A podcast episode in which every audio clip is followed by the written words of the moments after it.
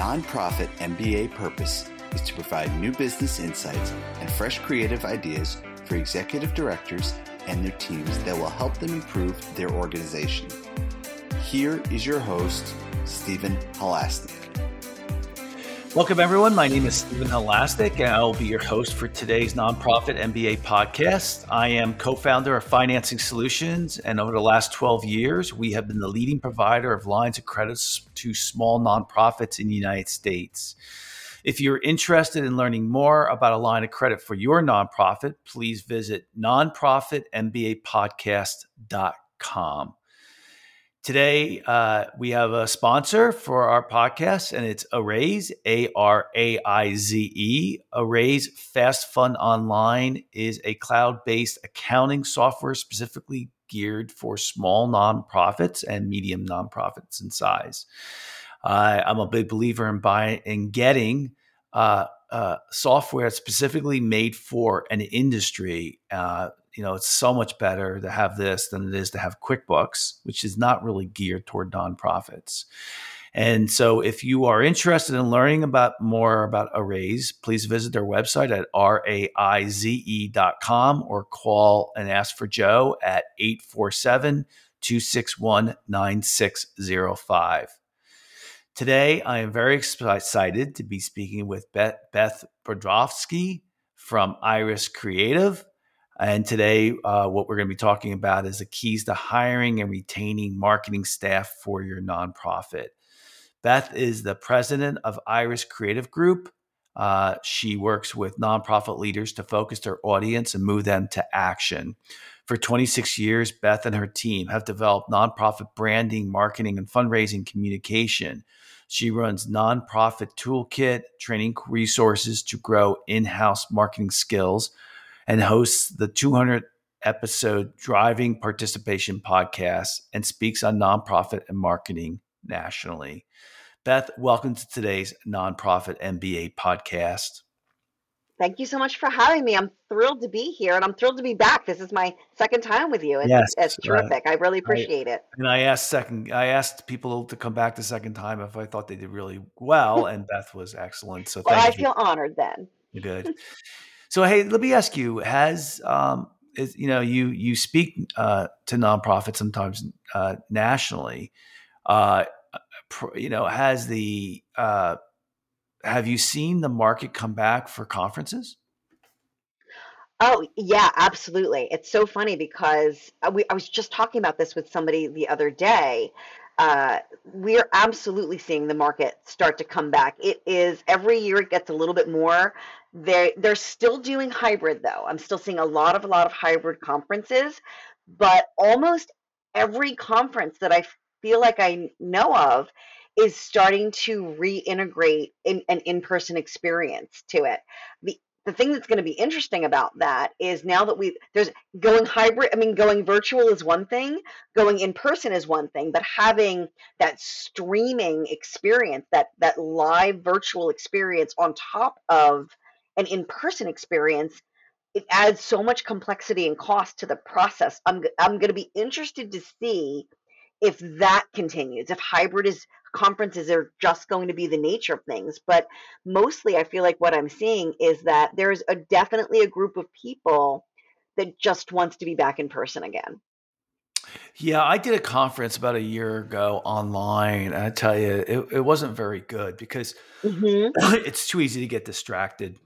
Right. You know, yeah. it wasn't good. Um, but versus the the cost of going to a conference, mm-hmm. um, I, I just think, listen, if it comes down to learning, and if you're going to a conference because you're going to learn, you got to go. You can't do it right. online right i think that's the purpose if you're you know if uh if you're i i haven't found it to be very helpful you know so that was just one maybe i just need to get into practice of it but um what do you think I, I agree with you. I mean, when you're at home by yourself or in your office, there's so many distractions, and it's so hard to really feel like you're away and can put your email on pause and really pay attention to what's going on. So if it's you know, if it's a free conference, then you have to realize that the main reason they're doing a free conference is to get your email and connect and that it's a sales opportunity for the organization that's that's running it. Of course there's going to be good education as part of it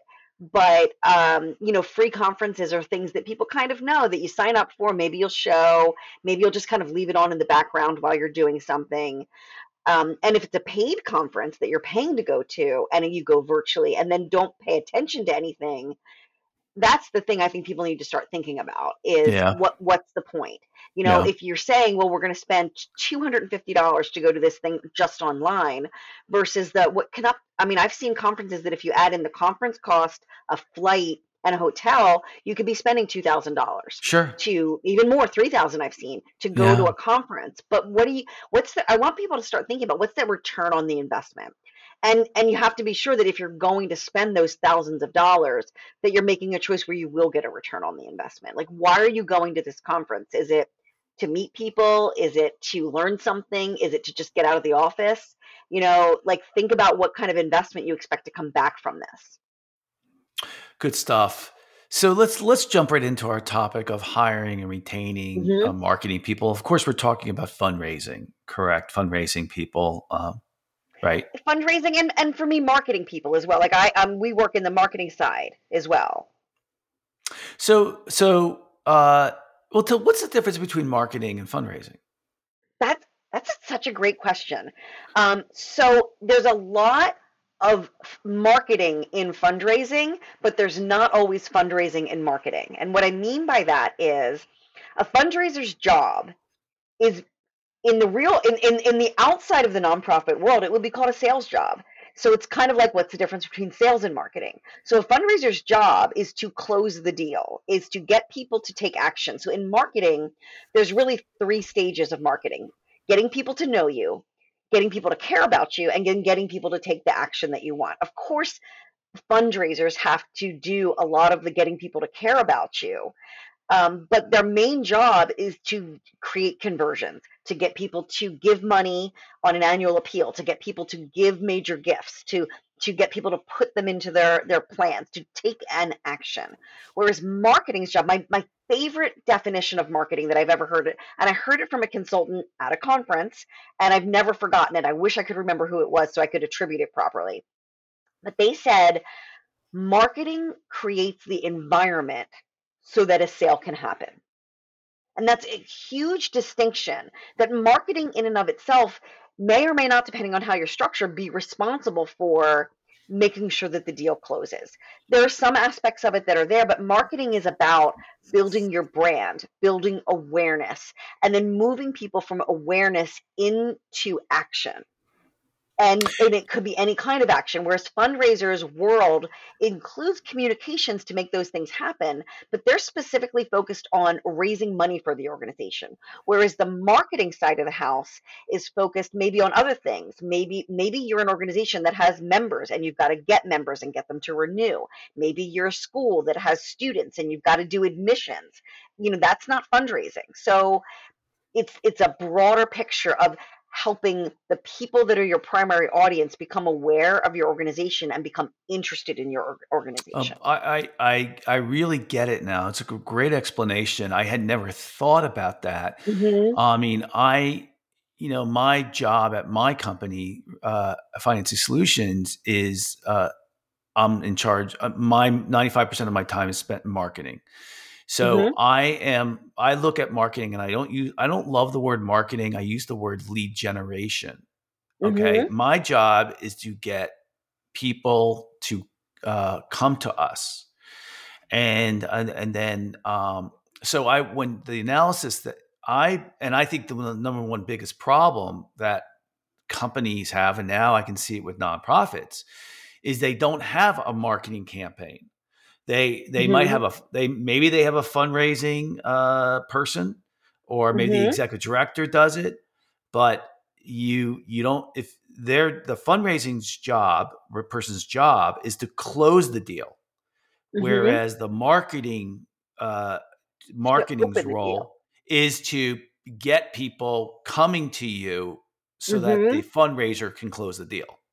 Right. Right. Exactly. It, yeah. If, if it's a, if it's if you're an organization whose primary funding channel is correct. Uh, primary financing channel is through fundraising. But Yes. lots of organizations have multiple have different ways that they that they generate revenue other than Yep. just fundraising. And so that's another distinction. So a lot of times, which brings us into the conversation around staffing, what we see so much is there's a term that we use all the time, then we, we lovingly call the people slash marketers. You know, because a lot of at a lot of nonprofits, there's not always either the budget or the awareness that these are two separate roles. And so you get a development director uh, or uh, or somebody in the channel of fundraising and development, and you say, "Hey, you know, could you just Mm, update this thing on the website, post this thing on social media, design this thing in Canva?" And the next thing you know, that development director's title is development slash communications director, and they get this other thing sort of I like to call it you inherit this this role, um, and sometimes it's because there's just no budget to hire somebody else to do the other work.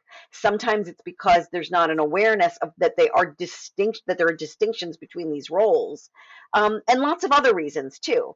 But it's something that we see a lot. And if you are come into this world through the the channel of building relationships and generating money through mailing campaigns and or individual conversations the greater the not greater meaning better but the broader implications of the responsibilities of overall marketing can sometimes get lost. How do you uh, start a marketing campaign? oh well it it, it depends i wish i could say it, it depends. But i can tell you for us um, there's three things that we always like to know when we're going into something. Specifically who's the audience? What are the goals? And what are the constraints? And it's so funny that when i talk about that the concept of constraints people are like oh we don't want to talk about constraints. But the constraints are all kinds of things. What's the deadline? Like when does this have to go out and why? You know uh you know what's the you know what's the budget for this and why? You know so often people will do a thing because somebody said we need to do a thing. We need a brochure for x. We need a social media campaign for y. And there's just this thing that's happening because somebody said we should do a thing. So it's important to understand like what is your goal why is that your goal? Why is this necessary to being done right now? You know and why why is this thing need to be done? What do you want to achieve out of it? And um, and is this the right way? Because so often so often we'll be asked to do something you know build a website for something and a website's not the right tool to solve that problem or go after this audience because we want we want this to happen. You know we have a client right now that's having us research a certain sector of the market and my first question i- was is that sector of the market the people that make the decision on the action that you want them to take? And they'd already done all this research to say thinking that there was so much opportunity with this this certain persona. And ultimately when i started talking to the people who really had the boots on the ground in the organization it was a completely different person that actually was not just the decision maker but the person that that was the referrer was the it was a referral campaign. You know and i asked them well, who who do you get your referrals from? Is it this person at the organization or that person? Totally different person. So that's why like you've got to understand who not just who the audience you want is but who is the audience you need? Who are the audience that's actually going to do the thing that you want? Are you trying to get people to be aware of you? Are you trying to get people to care about you? Are you trying to get people to take action? What stage of marketing who needs to be the person that you're focusing on and who's got the you know you don't want to be doing sales marketing conversion direct fundraising and talking to the person that doesn't have the checkbook shall we say Yeah, I mean, I a lot of our listeners are small nonprofits, right? So Mhm. the idea behind marketing, I mean, they're just trying to get their handle on the fundraising aspect, right right? Mhm. And then I think once they start under, doing the fundraising and having a system and process in place, then they kind of say, okay, let me back in. Let, now let me put into the marketing when they start becoming Mhm. more aware of that concept. And um, and so Is that is that fair to say what I just said is true? It's um, it's very fair to say, especially when when you're a startup organization. That's very very typical, and I have to say I wouldn't disagree with that. It's really hard to do big picture thinking marketing when you have no money. Yes. So starting off by getting your your your base needs met, making sure that you have enough budget through the people that you know like if you're small you you you you're either starting off and building your first group of fundraisers or you have your first group of fundraisers that you need to then make second year and third year you've got to work on your retention and then you have to work on growing out from there and so making sure that you have those bases that you've kind of gone as far as you can with all the people you know and all the people they know to build up a core fundraising base so that you have some breathing room so that you can start thinking more strategically around marketing. When you're when you're scrambling to just make sure you can meet your bills it's you can't really think about you know brand and strategy and you know logo design. I am a firm believer like go in simple you know fill up the bucket the most important bucket that you need to fill to 100% so that bucket can be giving back, can be returning on, on your investment in that bucket. If you try and fill six different buckets, 60%, you're not going to get anything back. And you're going to feel like you're working really, really hard and nothing is happening. So make sure that you have some form of fundraising coming in with just simple basic language that you have right now. You you want to start where you are and grow it and evolve it later. You can always evolve your marketing. Don't get caught up in perfection. Yeah, I want to shed some uh, experience on this. Uh, you know, um, I one one of my first companies, um, I had um, a really. Uh, it was really really hard to hire really good salespeople for this one company, mm-hmm. and so I ended up hiring some. You know, the, you know, my success rate of hiring good salespeople. It's hard for everybody and this relates to the fun hiring a fundraiser, mm-hmm. right? Um, it's so hard. It's very, very, very difficult. And um, you're, you're, you're, as a young company, you're limited sometimes as or nonprofit on how much you can pay somebody. So that means you're getting some people who don't have experience in what they do. Mm-hmm. So you know what I learned in this process when I did hire someone really good is they were prima donnas and they they they held me. Uh, I was captive to them, and mm, that's not a position. Wow. Yeah, that's not right, a position yeah. that somebody wants to be in, right? And so, you know, I I, I rethought this whole process, and I'm going to get to my point now.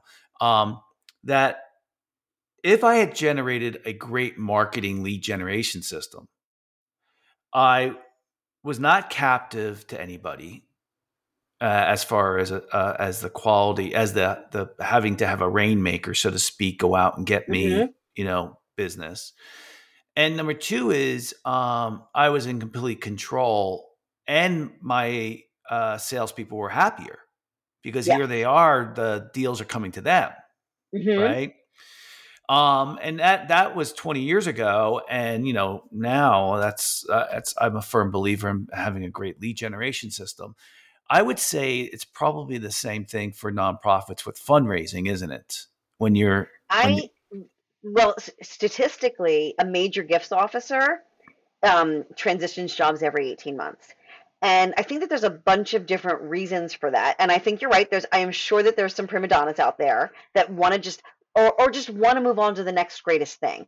One of the challenges of, of sales or fundraising, any sort of thing, is that you come into a job with a goal you know here's your goal and then the first year you uh, uh, in an ideal world you beat that goal uh, or you do something really good. And then as the years go on those big moves those big leaps those big increases often diminish because you've worked your first year people. You've done all that stuff. And so the personality of somebody that likes the kill it means that they're going to want to move on and go to the next place where they can get the big big wins and create big transformations. And so a lot of times i think that that comes down to like what is what is your same what is your goal in hiring what is your goal is your goal to bring in somebody that for a year and a half is going to give you a big giant boost and then move on and if that's the case then do you have a system to sustain it because you know, are, are you going to lose the donors? Are they going to pull them to their next job? People always worry about that. I don't know how true it is. My feeling is, is if you are truly cultivating your donors, you're cultivating people that are are giving to you because they care about you. They're not giving to Jennifer because she asked them. If you're relying on a, a sales system, a, a giving system that you're bringing in a big person that has great connections, then chances are when they leave, and they will, that they're going to take those connections on to the next place and then those don't you get a couple of years of maybe money out of those people and then maybe they'll move on but those those are people that um that are like top level donors they're not like your true givers. Like you want to you need to make sure that you have a system as you were talking about system in place that once someone is brought in how do you cultivate them to make them the organization's donors rather than jennifer's donors? That's a key key thing that you have to think yes. about and and so that's and and to me when we talk i mean i've i've been hiring people for 30 years. Now i don't hire fundraisers. I tend i hire marketers but i mean i've learned a lot and i see a lot and I, i'm seeing right now we're in a moment right now and i think it's it's like the other half of the pandemic is making it even worse is um, that almost all of our clients have had transition with the marketing and or fundraising people that they've left and moved on they've a lot of them have left and started their own companies like gone out and been consultants. Some of them have left and left the field because of of lots of different things burnout life changing all kinds of different things not wanting to work remote wanting to work remote. There's so many additional factors right now that are impacting people's willingness to do a job. And and I think that that's that this moment of all this transition is a moment that we all need to be kind of looking at what do we need to do to make sure that we as organizations and companies can can thrive and have enough people to do the jobs you you can't just necessarily expect people to you know burn the candle at both end and stay in a low paying job where they feel like they can never get ahead of of what they're trying to do well, I guess at the end of the day, so what you got to do is build systems, right? And if you mm-hmm. build a system, then it becomes less reliant on any one person. So your Correct. marketing, the marketing system, you know, if you can answer those three goals that that you just talked about, mm-hmm. um, you know, if you put the systems in place, so you say, right. you know, um, we're going to do this direct mail. You know, believe me, direct mail still works. Uh, direct 100% mail, it still yep, works. Yeah, still works. Direct mail campaign.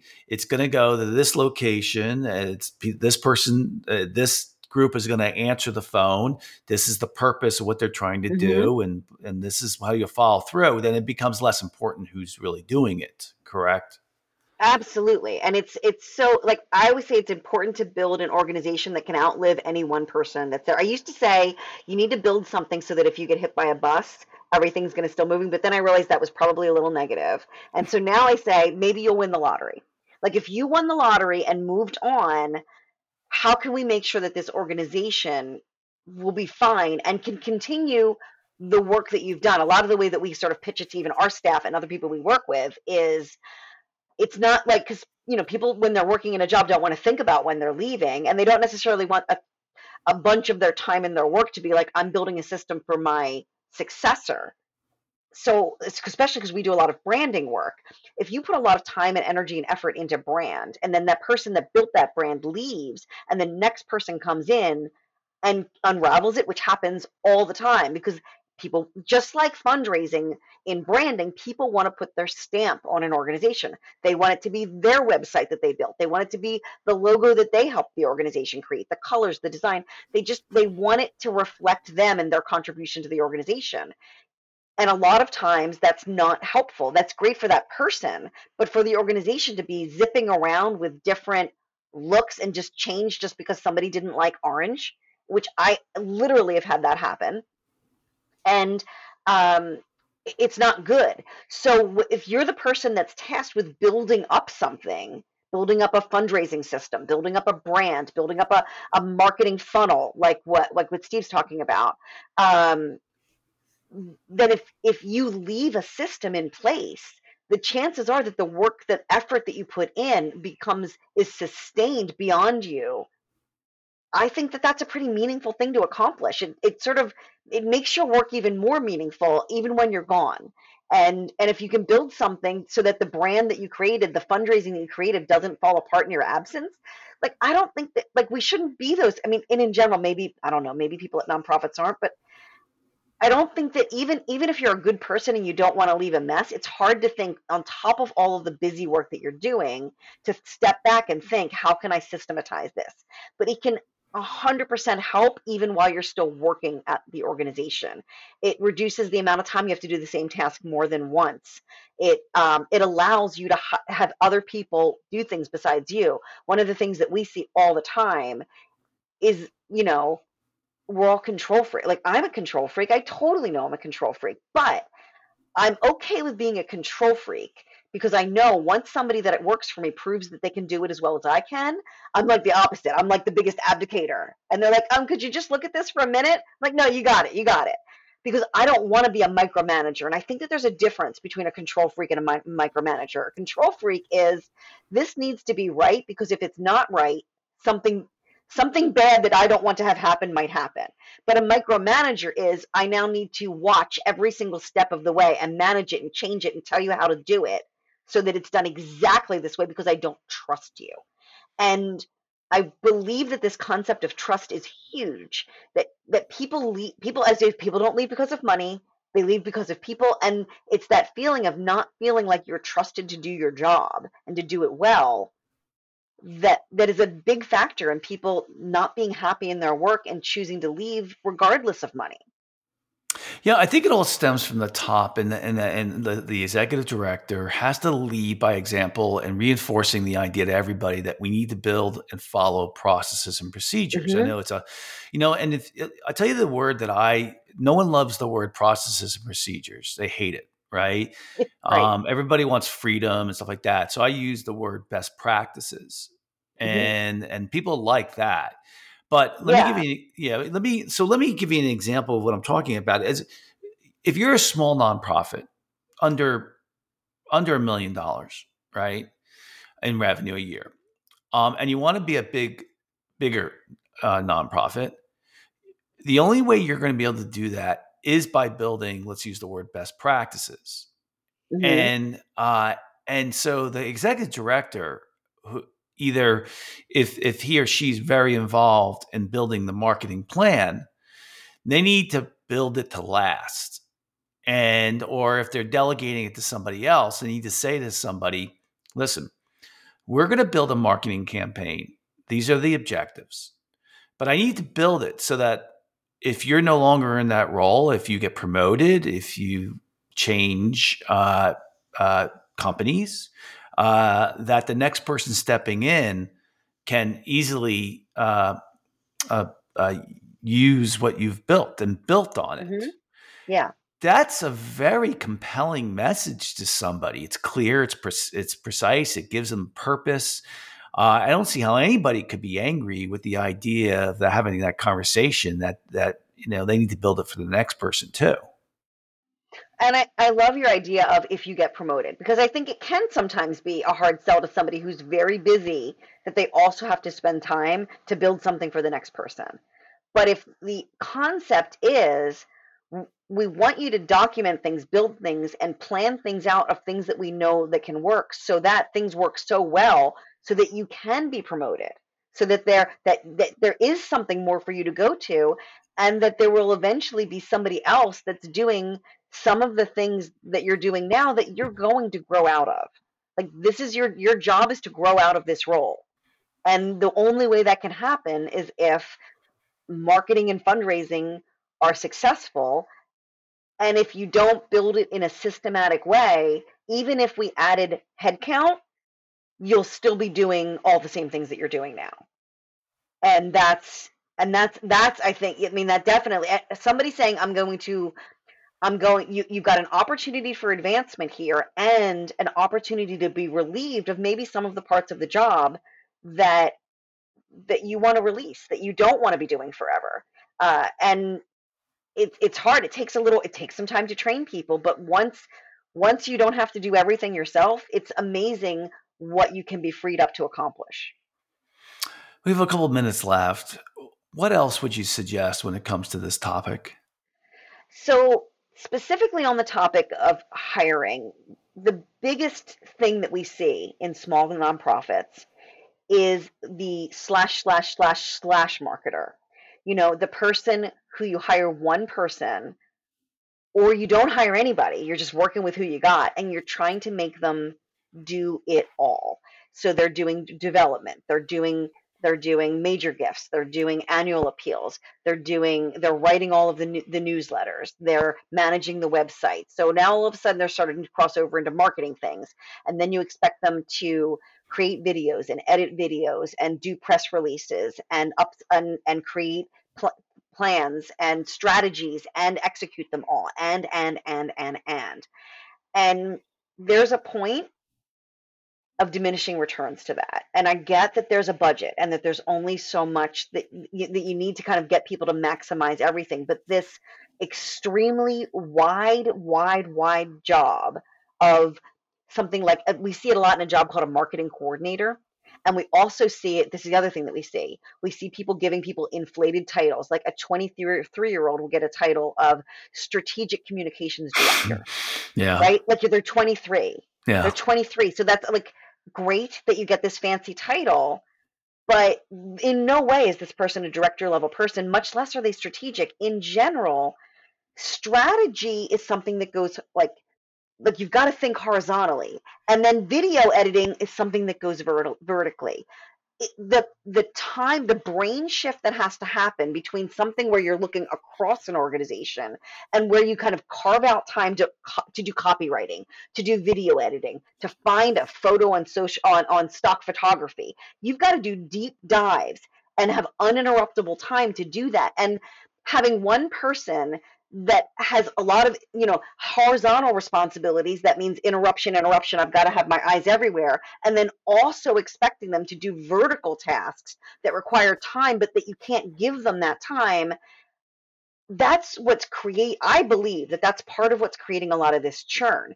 And also making sure so that's one thing think about your job description. Think about your job description and does it does it really have to be that wide? Do you need somebody to do everything? And if so if that's where your budget is you need to in your interviewing hire for the person that likes to be doing a bazillion different little things all the time that wants that change wants that variety. If you if you hire a copywriter and then oh guess what? We need you to do graphic design too what? I mean, maybe they'll like it, but maybe they're like, but I want I wanted to be a copywriter.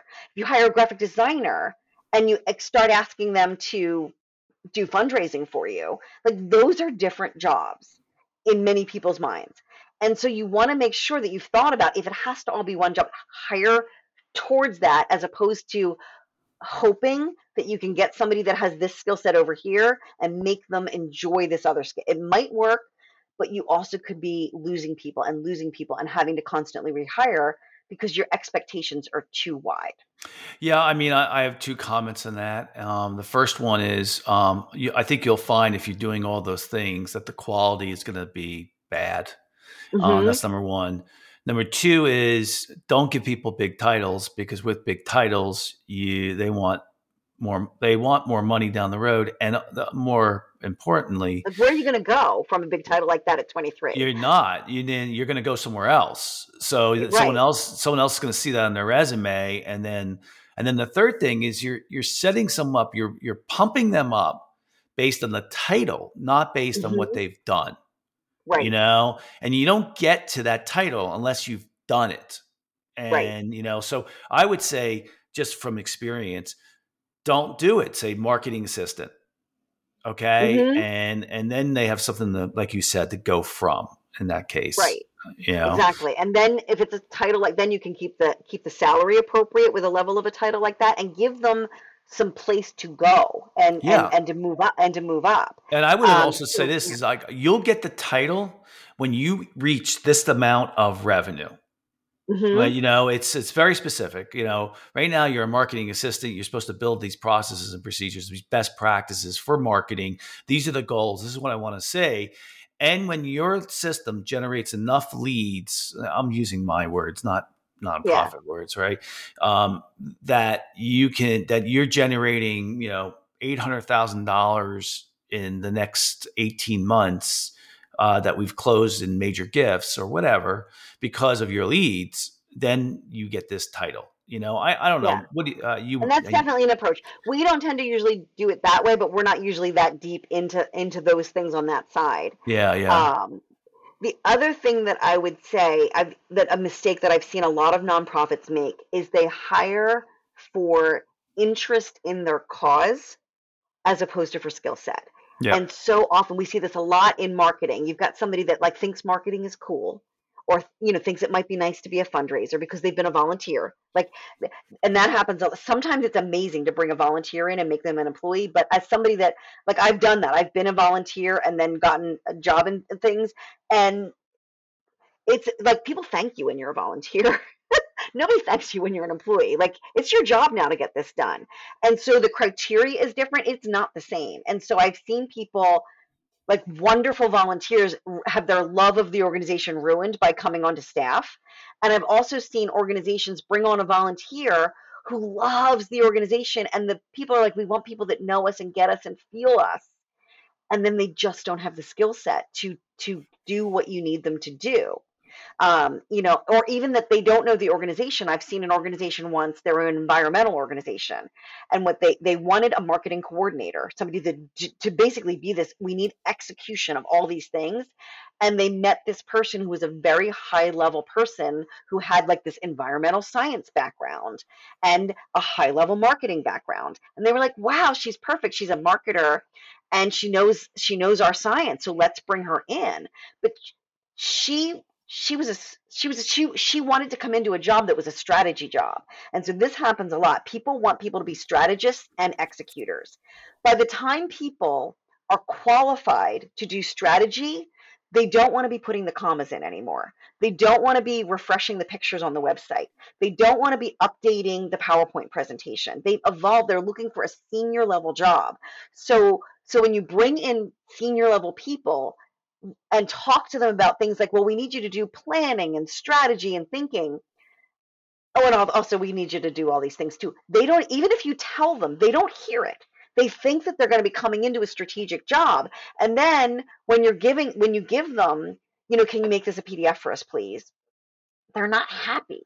So yeah. as much as you get they get excited about like look at this person with this amazing passion or this amazing understanding of our world, really look at like where they are in their career and what type of work they see that they want to be doing. I've seen so many people bring in this strategist level person, and then that person thinks they're going to have a staff or thinks that they're going to have help or other people doing the things that they no longer do or don't want to do anymore.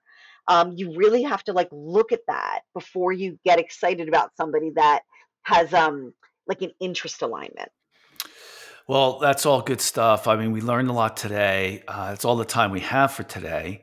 Mm-hmm. Um, and I'd like to thank so very much Beth from Iris Creative for coming on to today's podcast. And if you like today's podcast, please feel free to share it with a friend and also subscribe on your favorite podcasting app. And if you like today's podcast, please give us a review on your podcasting app and help us get the word out as long as it's five stars. And of course, if you're looking for a line of credit for your nonprofit, you can uh, reach our website at nonprofitmbapodcast.com. Beth, if anyone wants to reach out to you, how would they go about doing that? Oh, thank you so much. So you can reach me by email at beth at iriscreative.com. Uh, you can look at our site there. We do a lot of branding, strategy, uh, and campaign type of work. We also have a website called nonprofittoolkit.net where we teach uh, all kinds of live and there's recorded marketing classes on, you know, if you are a slash marketer at your organization and you want to feel more like a pro, that's what we're doing over there. Teaching classes. We're actually we're building out workbooks right now and we're going to be creating creating some uh, some tools in Canva for people who don't have the ability to bring on somebody to do this and help you kind of streamline your jobs a little bit better. Cool. All right. Um, and what's that website uh, name again? It's nonprofittoolkit.net. Great. Great. Well, everyone, I want to just uh, thank everyone out there for doing their best um, to make the world a better place. It's much appreciated. You guys are on the heavy uh, line and you're you're doing it every single day and we really really appreciate it Uh, hopefully, you got some great stuff out of today's podcast. I know I did. I, I learned a lot. And I want to thank Beth for really telling us a lot about how to deal with marketing. Have a great day, everybody. Thanks for having me. Yep.